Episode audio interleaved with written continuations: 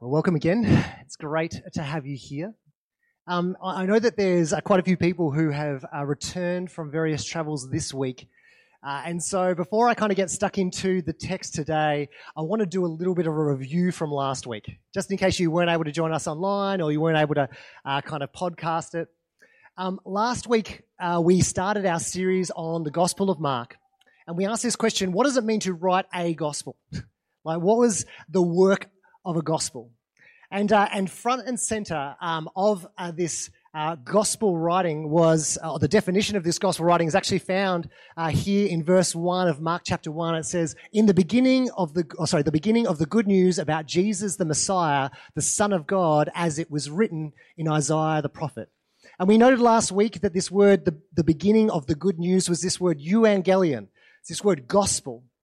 And this was a subversive uh, piece of literature that was written uh, that was kind of politically loaded and would kind of undercut and subvert the powers of Greece, of Rome, of these kind of forces that would be oppressing uh, the people of the day. And central to any gospel, but particularly Mark's gospel and then Matthew and Luke's gospel, was this kind of key message. There is a new king and a new kingdom. This is how a euangelion was used with the Greeks and the Romans. There is a new king or a new leader and a new kingdom, whether it be Greece or Pax Romana with Romans. And the gospel writers were saying, no, no, no. Actually, there is a new king and a new kingdom, and his name is Jesus, right? And so this is what a gospel was. It was a subversive and dangerous work. And that's what we're going to kind of build on today. We're going to go through more than just one verse today for those who were here last week. We're going to be working through the framing up of this gospel, particularly as we are introduced to various characters as part of this new king and new kingdom story.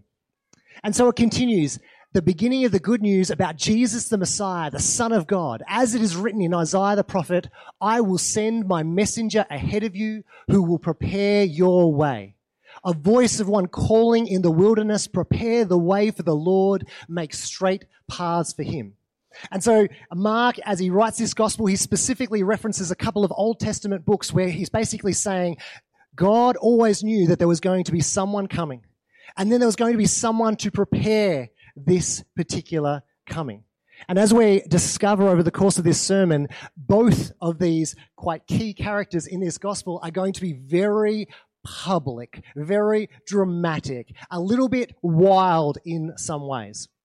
I don't know if you've ever had a moment where you know that to uh, say something or to wear something, it's going to be a little bit wild. People aren't going to respond the classic way that they would usually respond to you. I, I had one of these uh, kind of moments, um, and I want to show it to you. This is a, this is a, a, shirt that, that I acquired over time that lives very dangerously in my cupboard. Now, I deliberately chose not to wear it today because I knew you would not listen to a word I had to say if I actually wore it. Now, this was, this is, I mean, don't get me wrong. Like, I'm looking at you going, that's a good looking shirt, right? But that, but that is, that is a particularly wild shirt. I remember when I first tried to wear this shirt, I had to actually wear a jacket over the top so that only about a third was visible just to stop people from kind of passing out at the side of it. And, and then you also would get these kind of different responses to doing something a little bit wild, a little bit public, a little bit out there. You know, someone might give you some critique. They might say, Oh, is that what they use the rest of the tablecloth for? Harsh, harsh. But, but I mean, but at the end of the day, when I put it out there, I was expecting a different kind of response. I couldn't deny it. It was going to be a bit, a, a bit bold, you know. But sometimes we have something to say or something to do or even something to wear, and we know it's a risk to kind of put it out there. People aren't going to respond the way that they usually do. and, and this is a challenge for us when it comes to our faith. Because sometimes we can be quite subtle about our faith. And don't get me wrong, there's times in the Bible where it talks about the subtlety of faith and, and, and being, being uh, uh, submissive to the authorities and just being faithful. Like, you know, there are times and places for a, a kind of faith that is, that is subtle.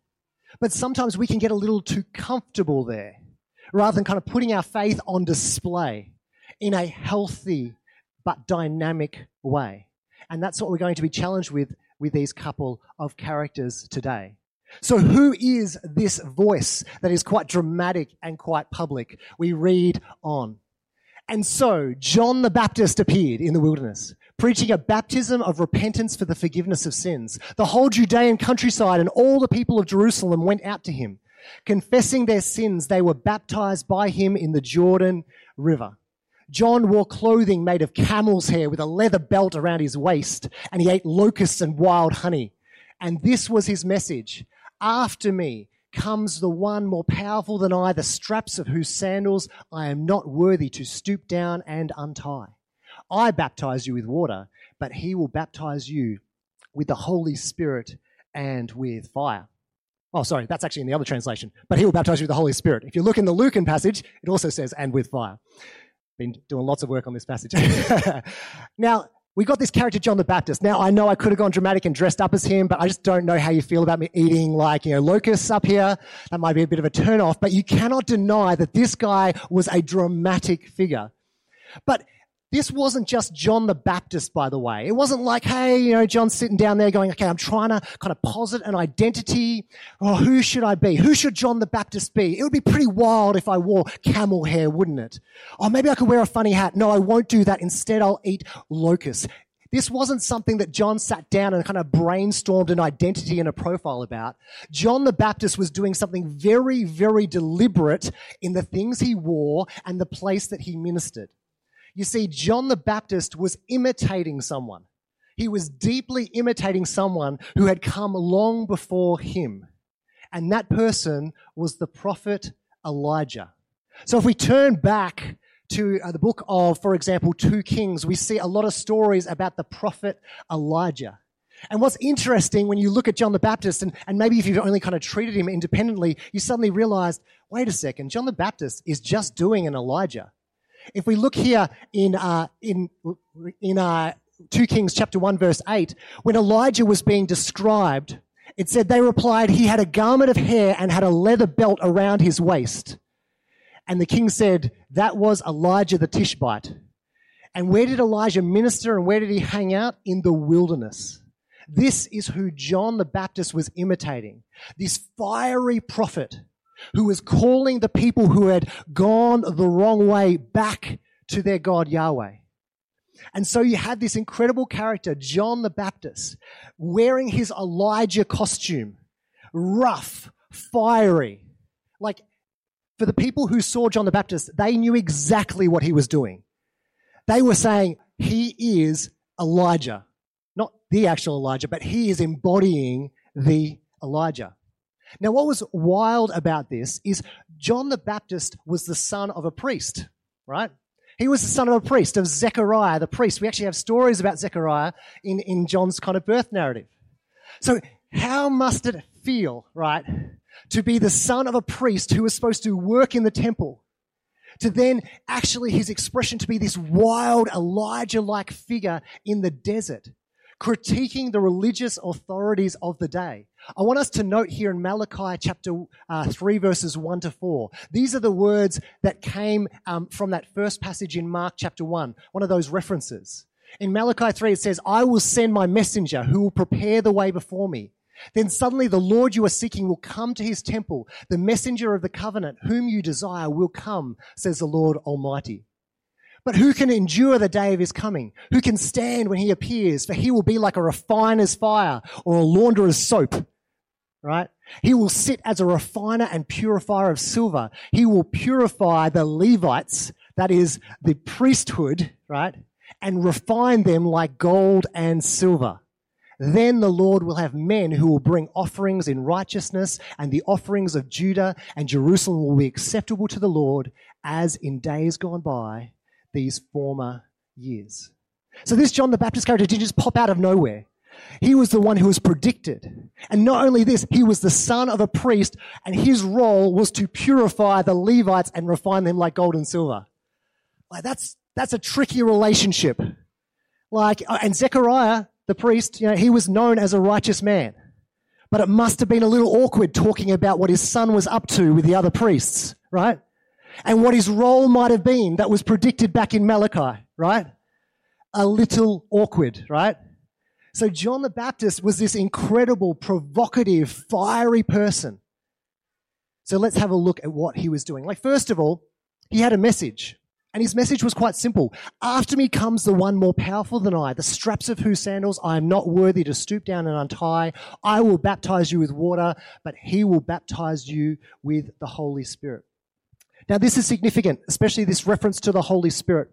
Now, um, uh, many of us may or may not be aware, actually, now that I think of it, the era that preceded this, the era that preceded this for hundreds of years was known as a time of silence of the Holy Spirit, right?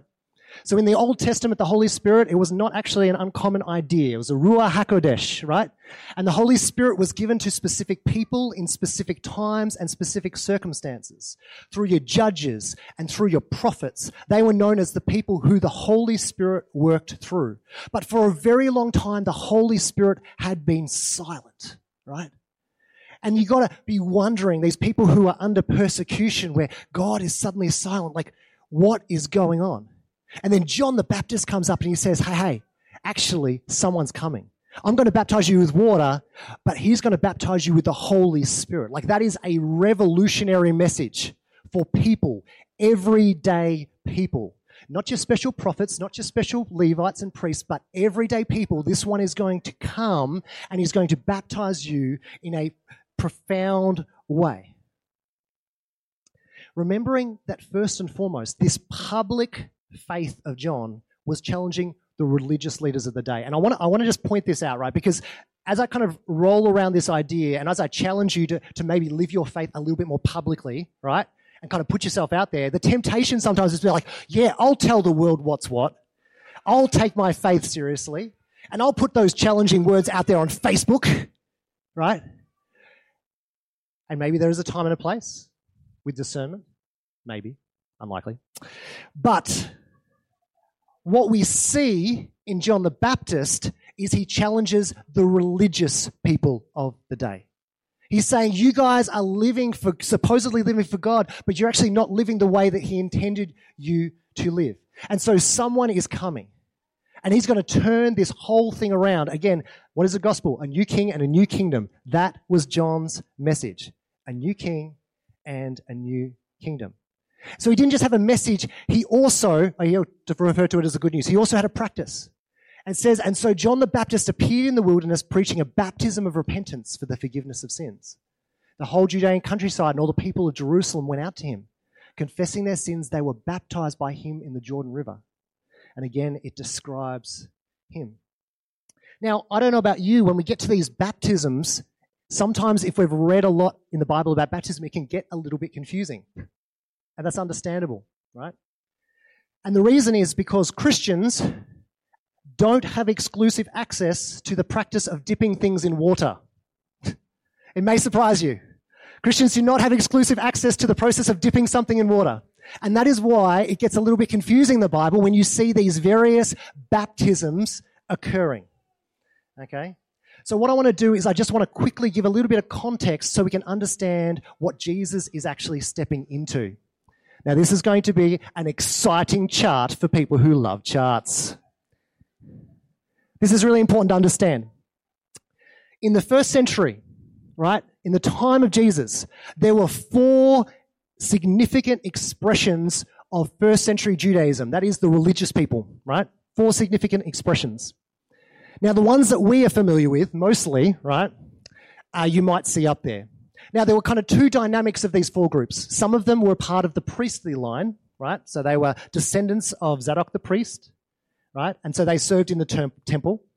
And then there were people who weren't priests, and that's totally fine too.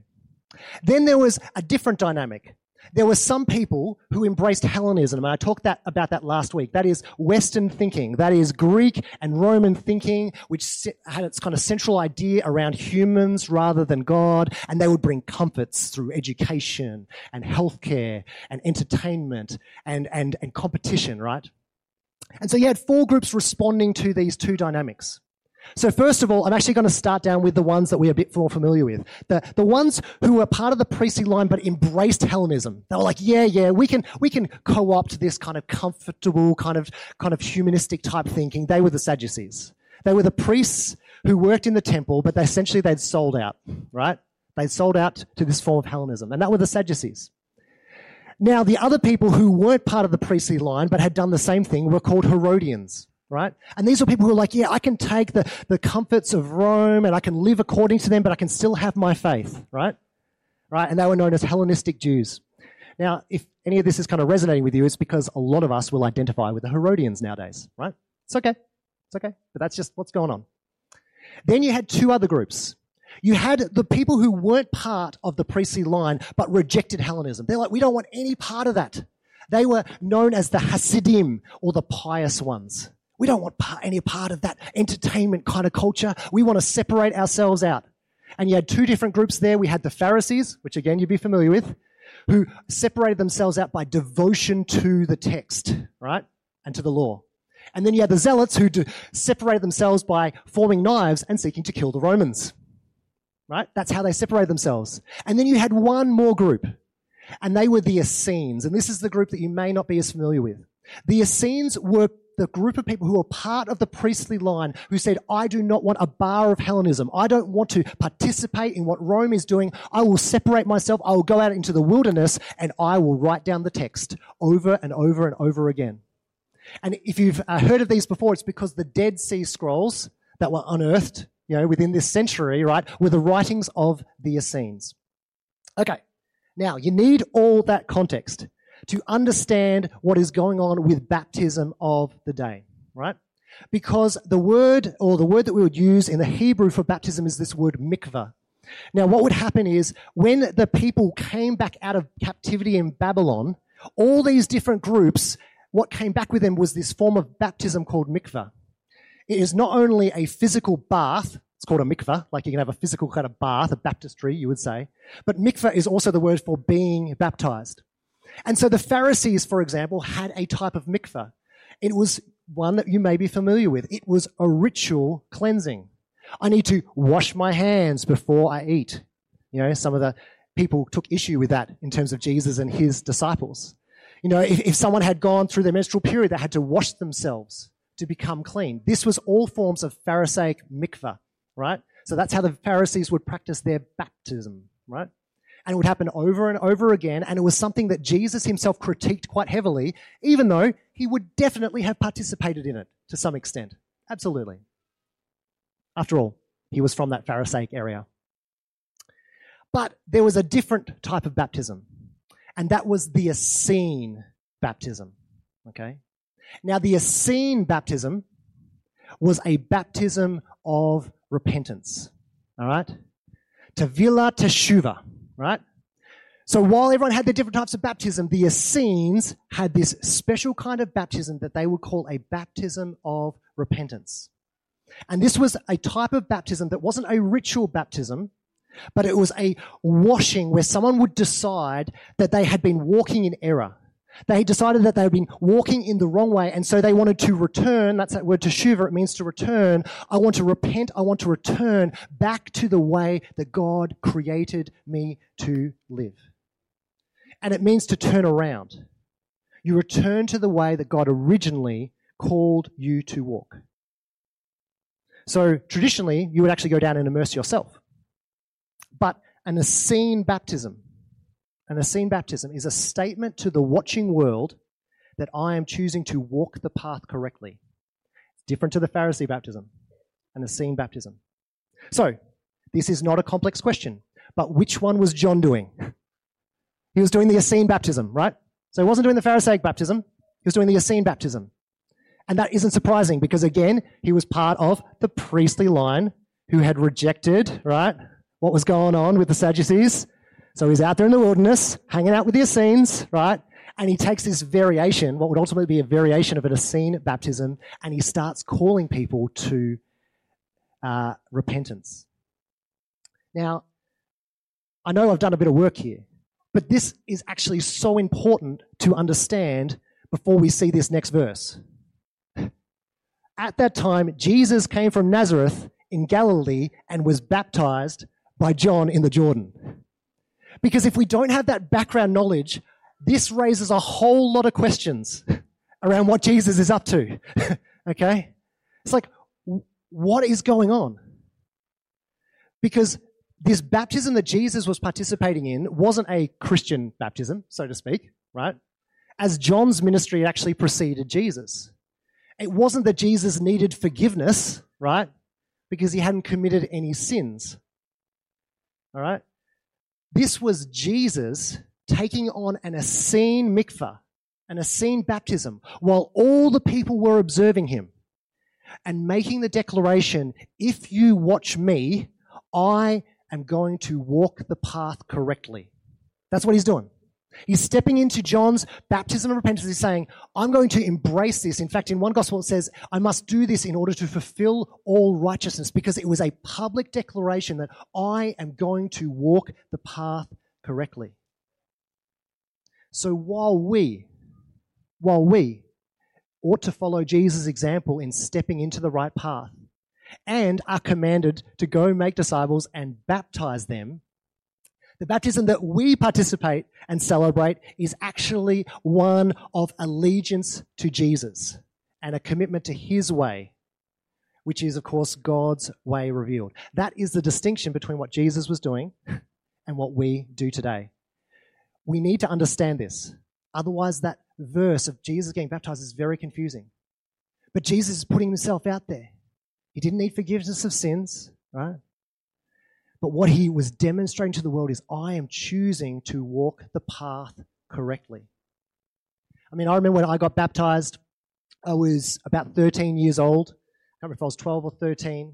And I was in this little uh, tin shed, and inside that tin shed was a corrugated tin baptistry. And inside that corrugated tin baptistry was an element that was supposed to heat the water. I still don't know how that was safe because that just doesn't strike me as electricity and water working together. But whatever they did, they pulled it out before I got in. And then they asked me two questions and they just said, Hey, have you chosen to, to follow Jesus? And I said, Yep. And are you committed to his living out his way? And I said, Yep. And they said, That's enough. Boom. Right? Because that's what it is. King and kingdom, right? It's allegiance to Jesus and his way. It is a simple step. It should not surprise us that the examples we have in scripture are of people coming to place their trust in Jesus and immediately getting baptized because it is a step of public allegiance to Jesus. Now, if this is kind of messing with you a little bit, let me just help you out here in Acts chapter 19. Notice this little nuance here.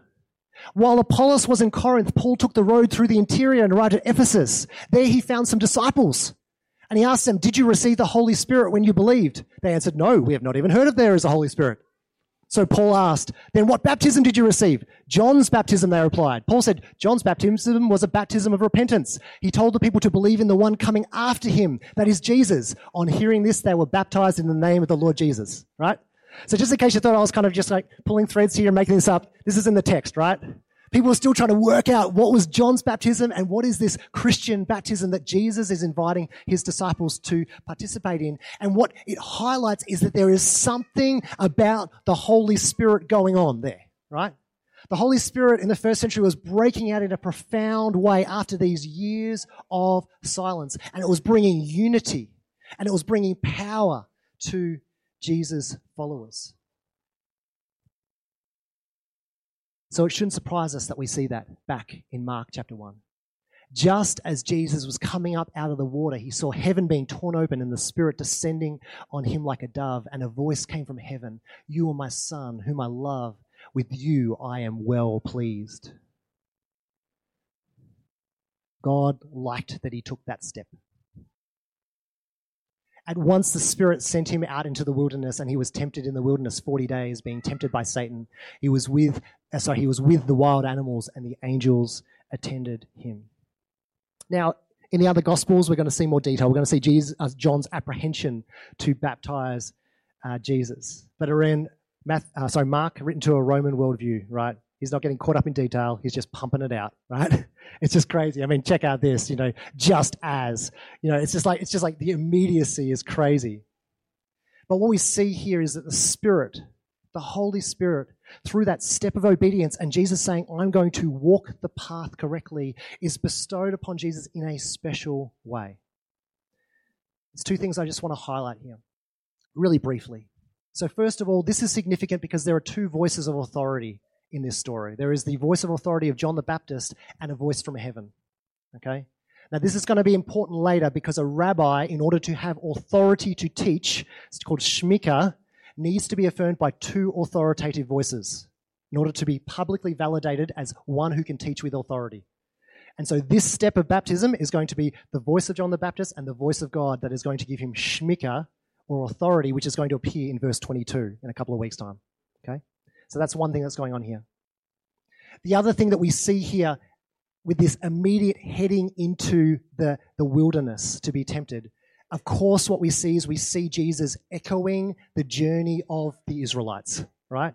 As they came out of Egypt and as they went through the waters of the Red Sea, okay? Jesus heads into the desert, right, to be tempted. And the other word for that is tested, which is exactly what happened to the Israelites in the desert.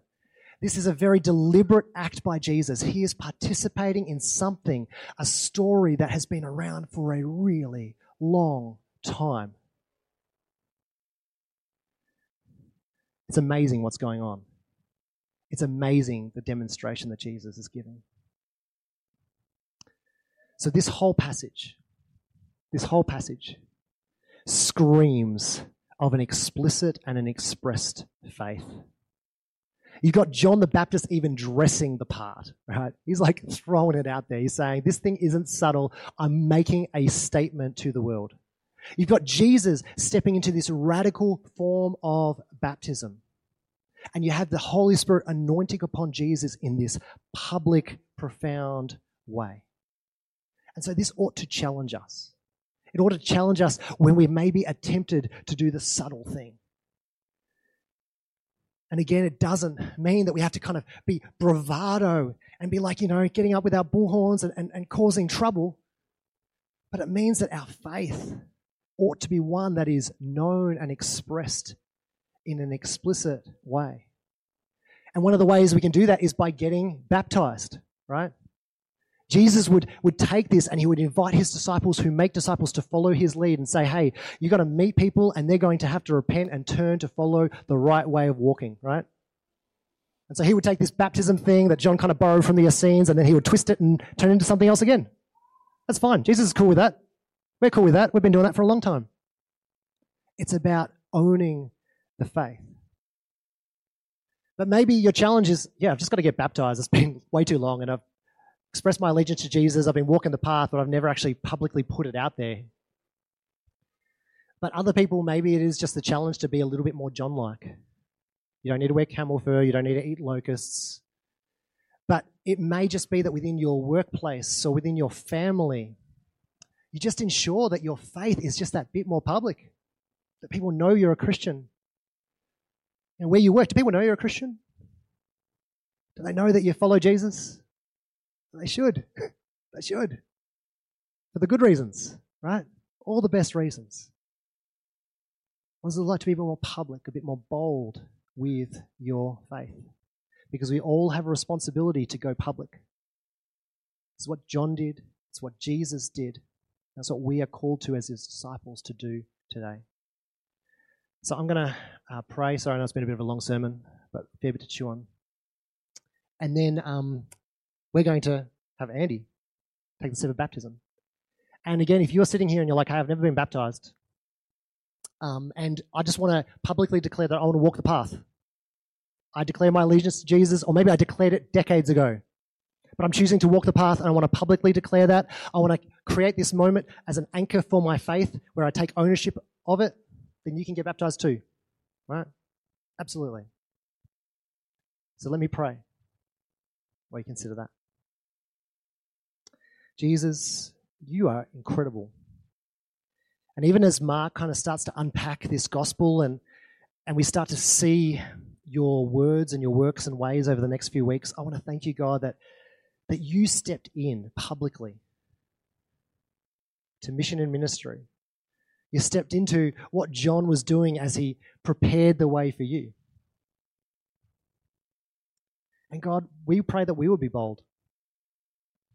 We pray, God, that we would live with uh, the kind of faith that is integrated into our world and integrated into our lives and work. Lord, um, may we not be ashamed of you. May we take great delight in living out your way. It's not always easy and we don't always get it right, but Jesus, thank you, God, that you have shown us the way. And so, God, particularly here in Alice Springs, Lord, where we want you to receive the glory, may your people be pathways for people to see your goodness, to see your healing, to see your liberation. And so, may we have the courage to wear that boldly. In Jesus' name, amen.